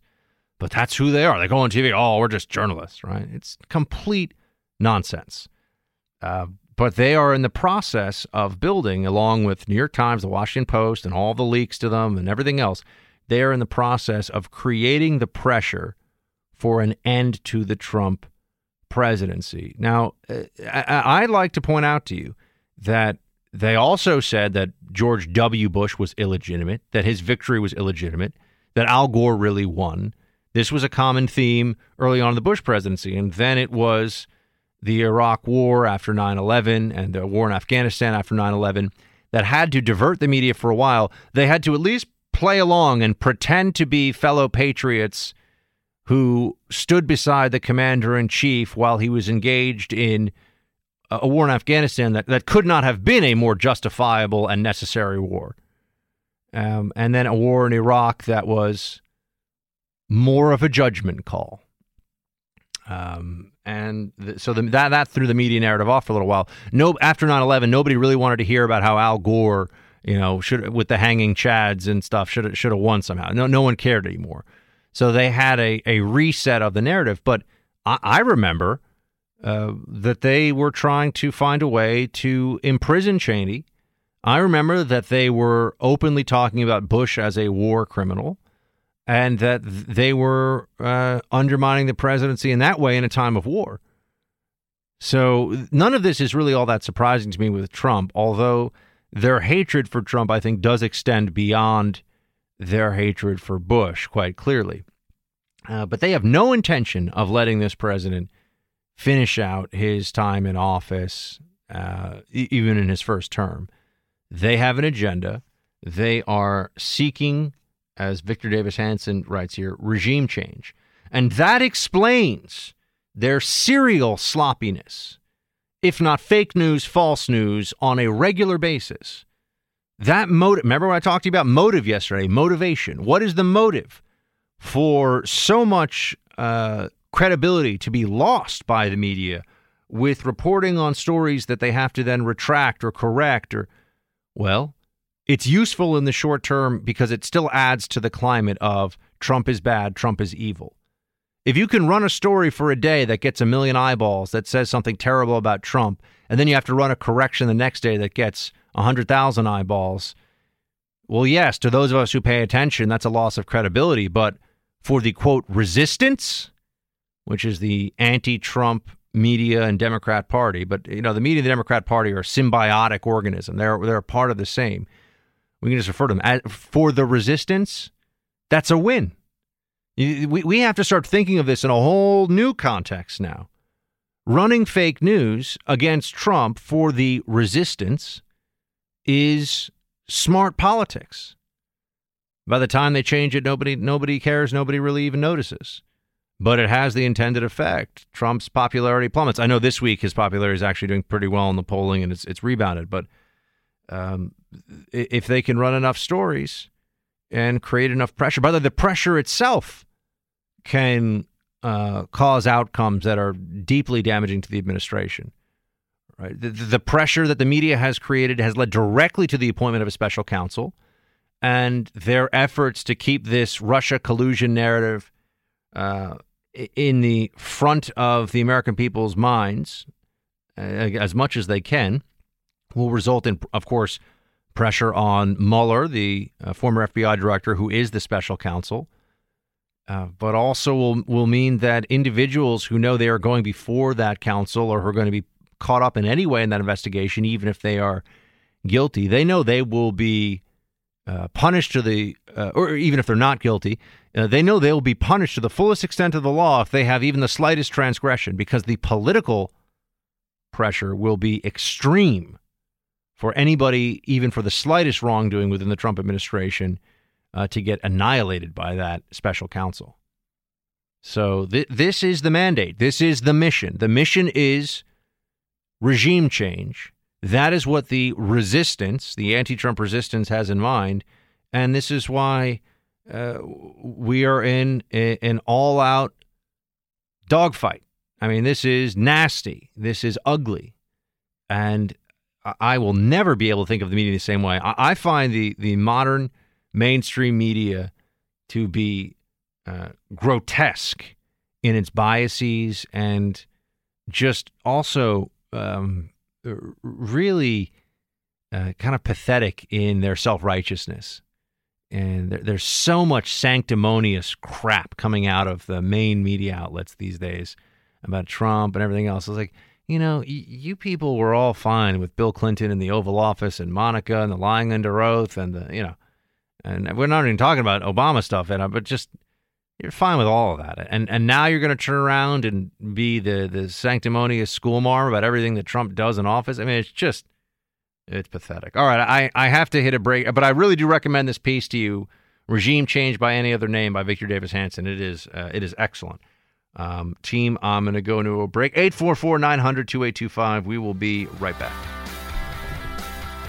Oh my, big, big blaring headlines all over the place here about how the uh, House GOP health care bill would leave 23 million fewer Americans insured by 2026 than under Obamacare, according to CBO. This is one of the more frustrating, uh, one of the more frustrating parts of this whole debate and discussion uh, first of all, the, the CBO, I, I, know that it's nonpartisan and does good work, and I'm you know I'm, I'm not I'm not a numbers guy, so I have respect for people that that can really handle numbers. But the CBO has no idea what anything's going to look like in 2026. Okay, so let's start right there. Uh, the House GOP health care bill isn't even the law yet. And there's a lot of what you'd call garbage in, garbage out when it comes to CBO estimates because they're relying on numbers that aren't really the numbers, and then they're giving you numbers that are reflective of numbers that aren't aren't correct in the first place. So that's for starters. Uh, and 23 million fewer Americans insured by 2026 under Obamacare sounds scary. It's a scary headline. Oh no, there's all these all these people that have uh, that have less insureds, but this doesn't address some of the core problems that we've seen with Obamacare, or this avoids the uh, major issues we've seen with Obamacare, uh, including exchanges that are failing, exchanges that no longer off- offer any policy whatsoever um, because everyone's pulled out in the state. And we found out yesterday via California that single payer is is a recipe for just bankrupting the country. I mean, single payer is, from a numbers perspective at least, a total non-starter. Um, but the GOP uh, House bill, which I don't even think is that great, by the way, uh, is is not the law yet. As I said, that it would leave 23 million fewer people insured. Is the insurance bad that they have right now? We're just talking about the individual market. Really, has been mostly affected by Obamacare. Uh, the insurance that people currently have under Obamacare is not good. Uh, just being quote insured doesn't really mean much of anything. If being insured means that you can't see any doctors within 100 miles of your house to deal with a med- uh, an urgent medical problem, although not an emergency medical problem, but a, a serious one, and if it means that you're going to have a $15,000 deductible on top of paying all kinds of uh, premiums, uh, is that good? Is that something to celebrate? Our whole discussion over healthcare is based in a lot of talking points and a lot of phrases that are meant to evoke a certain response from the from the listener, but but not in the realities of what it means to have one of these Obamacare policies. I don't even think the GOP healthcare bill is very good. It actually keeps a lot of Obamacare. Um, but that 23 million fewer Americans would be insured by 2026. Um, that's a number you have to take with a, a very large grain of salt. Um, I I don't buy that that's really what would happen, and also th- there's no way that they know what's going to happen in, in in 10 years from now in terms of the healthcare market. So much will be changing anyway. Uh, but this is just a it's a propaganda fight. It's not really about healthcare. That's what you have to keep in mind. It's about Democrats scaring people into thinking that Republicans really just don't want poor people to have healthcare. That's that's what this is all about. And it's not true, and it's a slander, but it's effective, unfortunately. Um, we'll spend some more time on healthcare probably tomorrow or the next day. Uh, I'm going to lighten it up and talk to you about some social justice warrior stuff here in uh, in just a couple of minutes. You're you're going to want to hear this.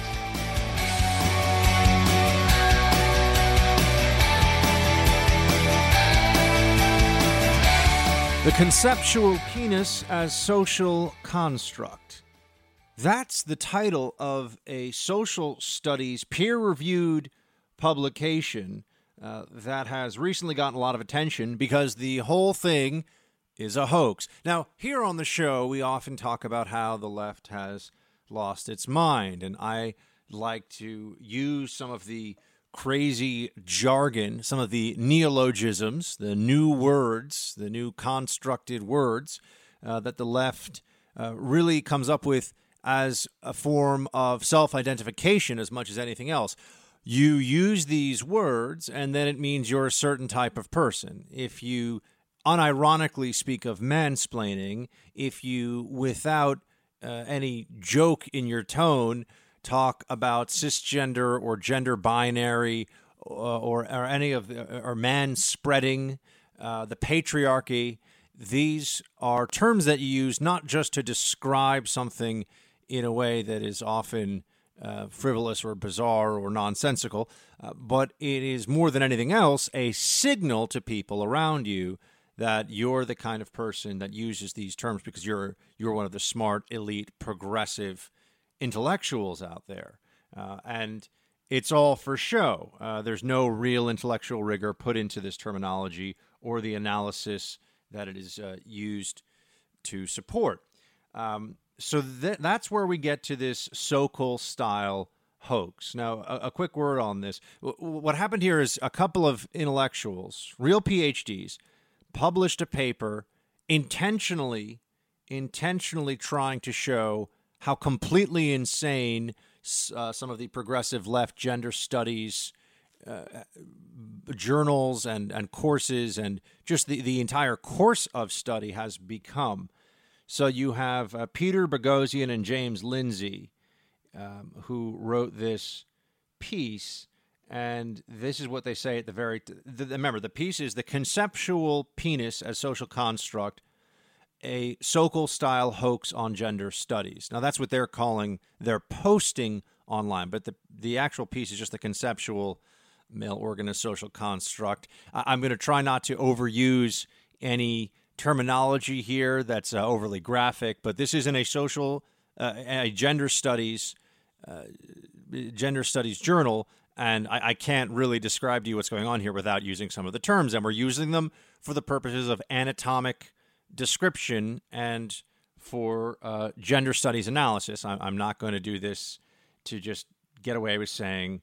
Uh, the word penis more often than is necessary, but it, it is in the title of this piece, and and it is something that comes up often in it. So here's the note from these from the editor.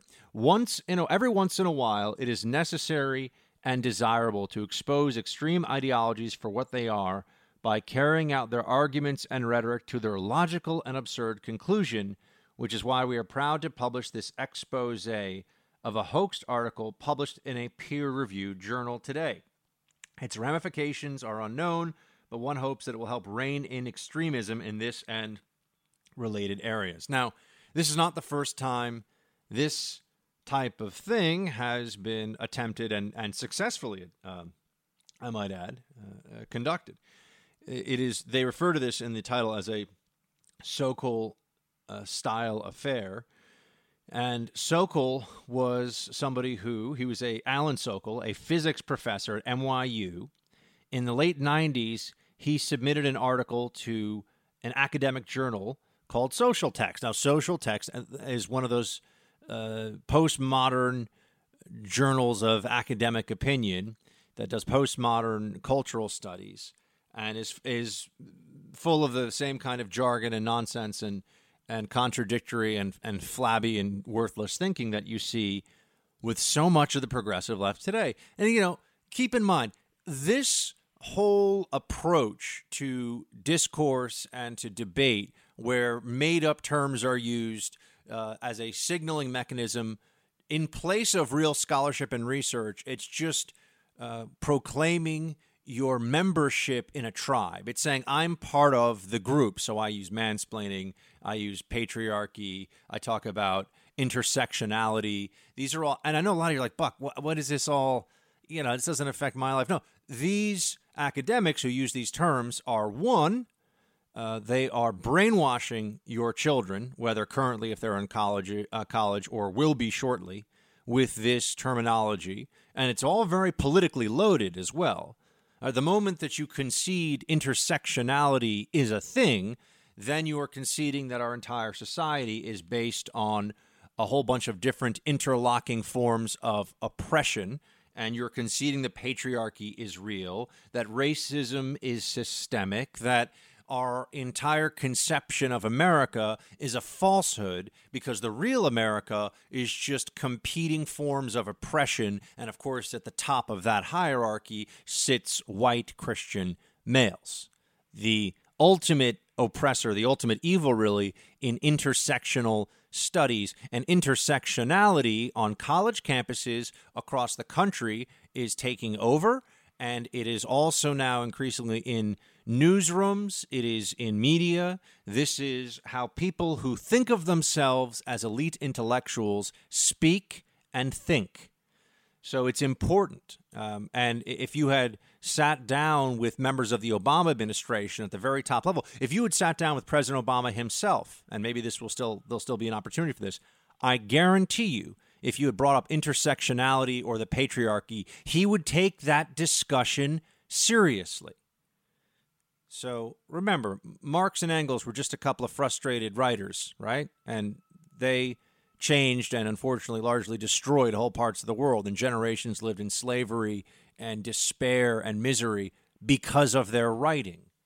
Words, thoughts, ideas do matter, matter to all of us. So bring it back here. And remember, we're talking about a fake paper, a fake academic paper that was submitted specifically to expose just how insane and baseless and nonsensical modern academia, specifically on the topic of gender studies, has become.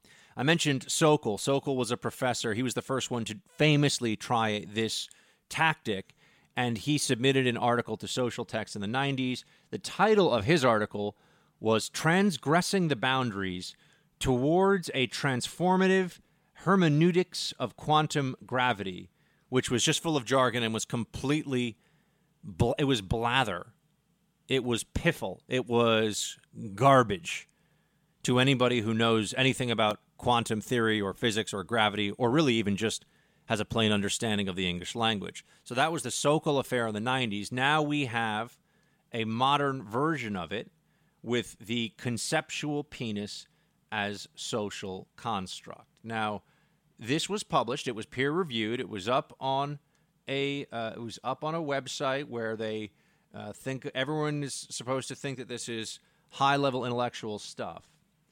And this is how the piece begins. The androscientific and metascientific evidence that the penis is the male reproductive organ is considered overwhelming and largely largely uncontroversial.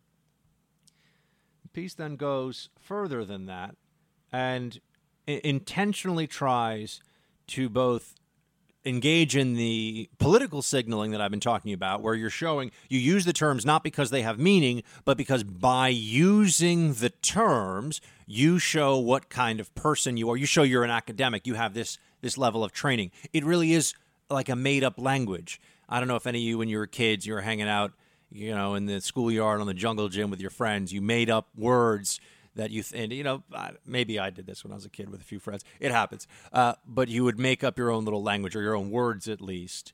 Uh, that's what academics do, but they do this and then they infect the rest of society with this terminology that they make up. Uh, and this is an example of that. So there's the political signaling in the piece, and then there's also using words that have that, using words strung together that sound fancy but have no meaning. This is the kind of thing that stupid people think sounds smart. That basic concept has overtaken much of modern academia. It, it, it is words strung together that unintelligent people will think intelligent people use, and it's it's all based on on uh, on a facade. It's all a front. It's nothing. Okay, but back to this piece, uh, the male organ as the conceptual male organ as social construct.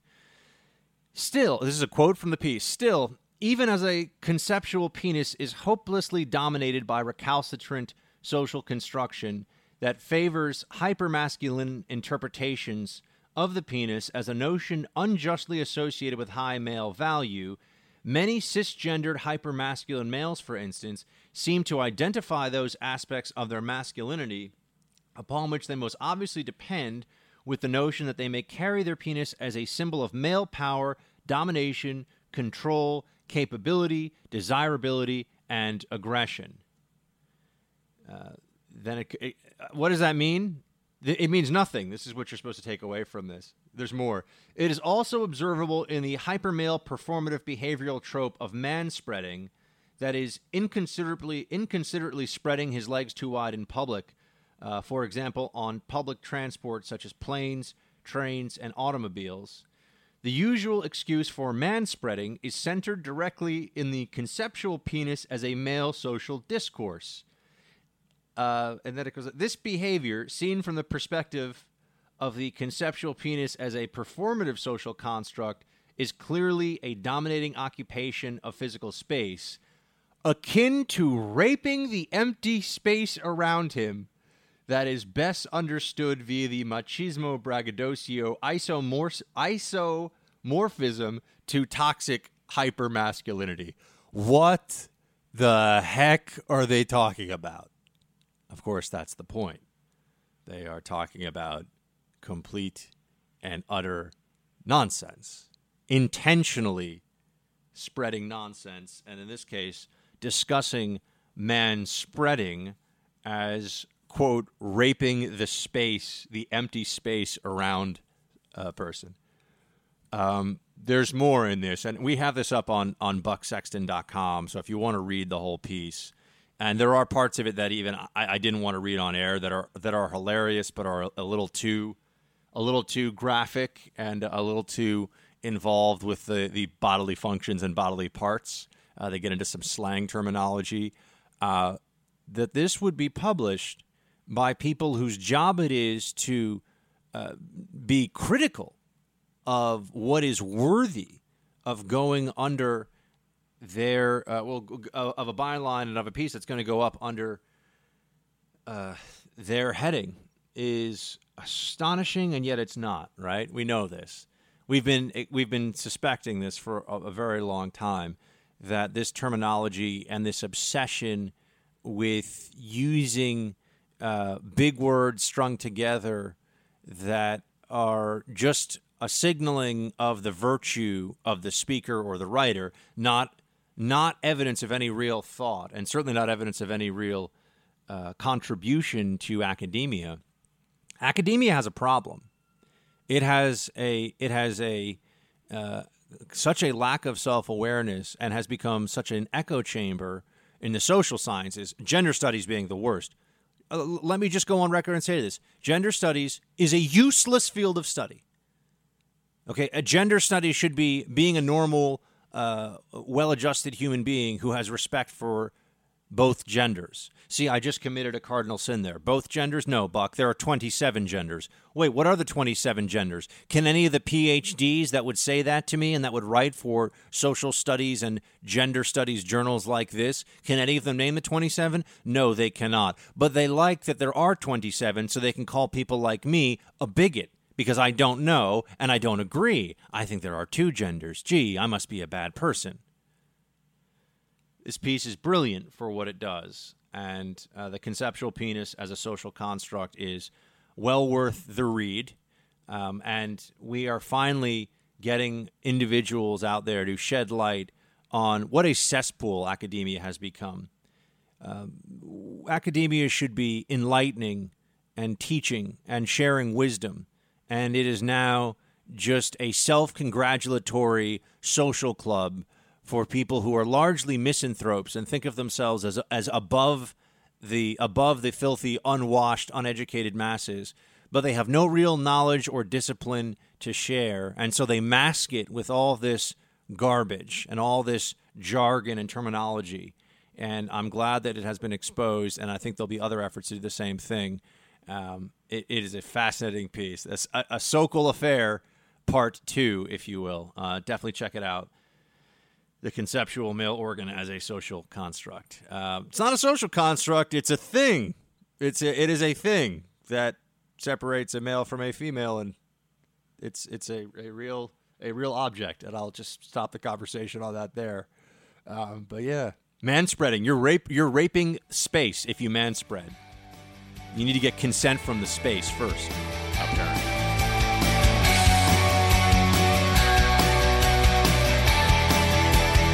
Welcome back, team. So, Vice President Mike Pence spoke at Notre Dame University over the weekend and at their commencement. And at first, he had a nice, warm welcome from the chancellor or whomever this guy is.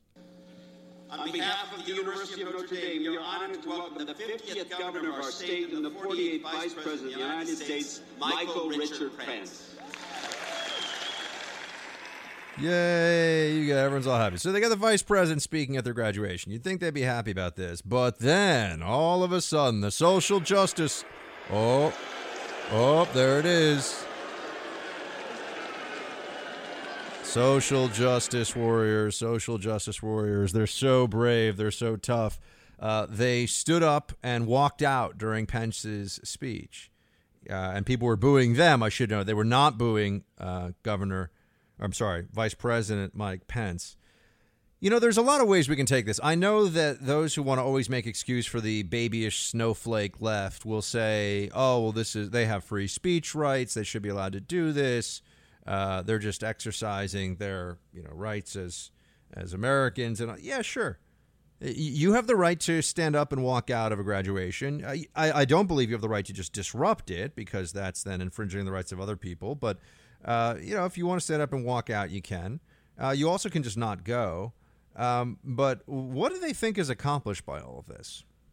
I don't even want to make this political necessarily. like I guess I already have, but I look at this more in in terms of what is uh, what is thoughtful, what is considerate of your fellow students. It's their graduation.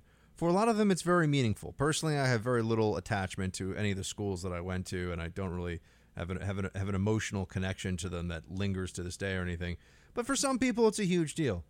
Can't they enjoy their graduation without some petty act of, you know, political showmanship that means nothing that no one really cares about?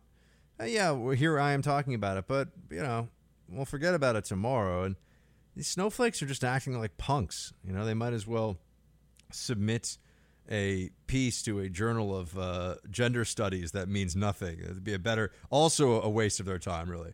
All right, team, thank you so much for joining. Great to have you here in the Freedom Hut as always. Please do go to bucksexton.com. Uh, check out our, our posts there throughout the day. Type in Buck Sexton with America Now on iTunes, and you can subscribe to the podcast. Would love it if you would do so. Until next time, my friends, as always, shield time.